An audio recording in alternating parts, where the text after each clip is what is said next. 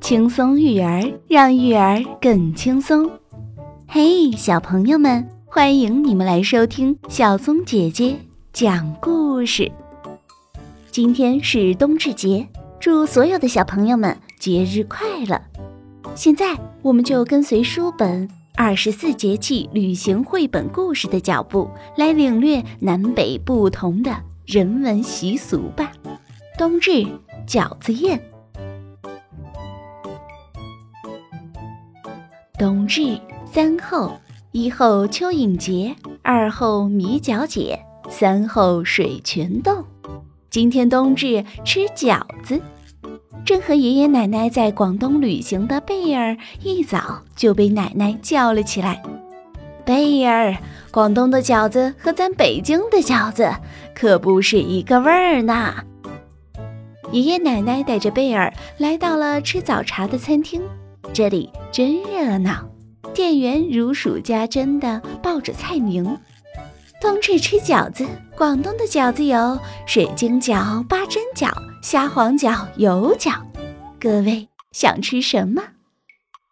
爷爷看了一眼贝尔，好啊，都来一份，咱们都尝尝。贝尔乐了。贝尔用平板电脑和远在北京的爸爸妈妈视频通话。贝尔问：“爸爸妈妈，冬至你们在家吃什么啦？”妈妈说：“我们吃的是冬至面。”俗话说：“吃了冬至面，一天长一线。”冬至是一年当中白天时间最短的一天。过了冬至以后，白天。就慢慢变长了。贝儿边吃，爷爷边说：“贝儿不知道吧？冬至是二十四节气当中最早制定出来的节气。咱们的老祖宗在商朝时期就用土圭观测太阳，测定出冬至了。时间基本在公历的十一月二十一日至二十三日之间，农历叫冬至，也叫冬节、长至节。”雅岁。冬至的第一天是数九的第一天，这时北方数九寒天，大雪飘飘。流传的歌谣是这么唱的：一九二九不出手，三九四九冰上走，五九六九沿河看柳，七九河开，八九雁来，九九加一九耕牛遍地走。在广东。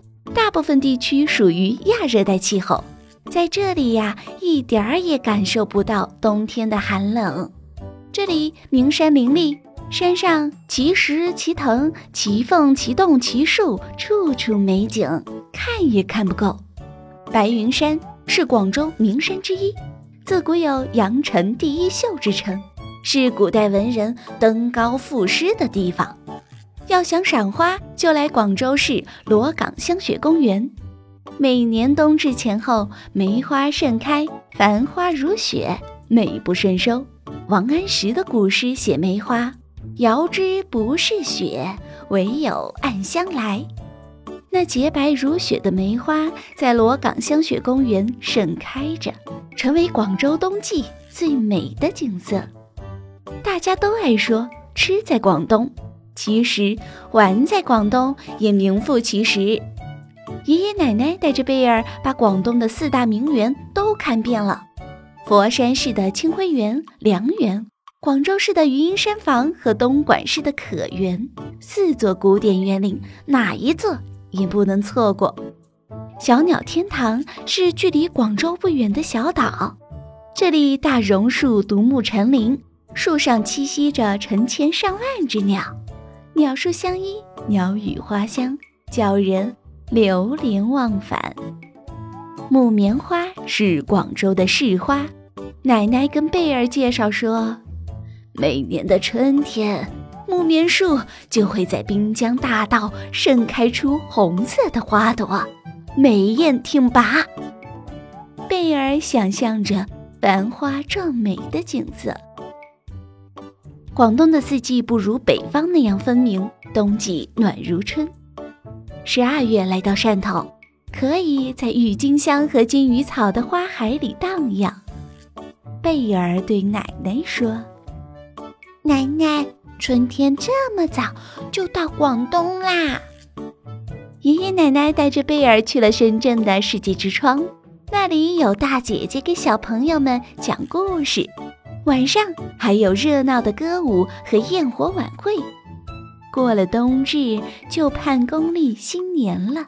爷爷对贝尔说：“新年的时候，爷爷带你去钟鼓楼敲钟吧。”新年到了，贝尔一家敲响了北京钟鼓楼里的鼓钟之王，它是中国现存最早最重的鼓钟。伴随着雪花和钟声，贝尔一家一起迎接新年的到来。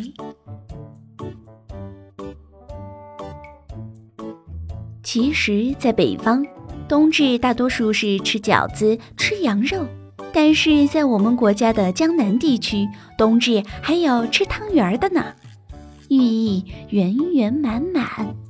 小朋友们，今天冬至你们吃什么啦？小松姐姐讲故事，我们明天见。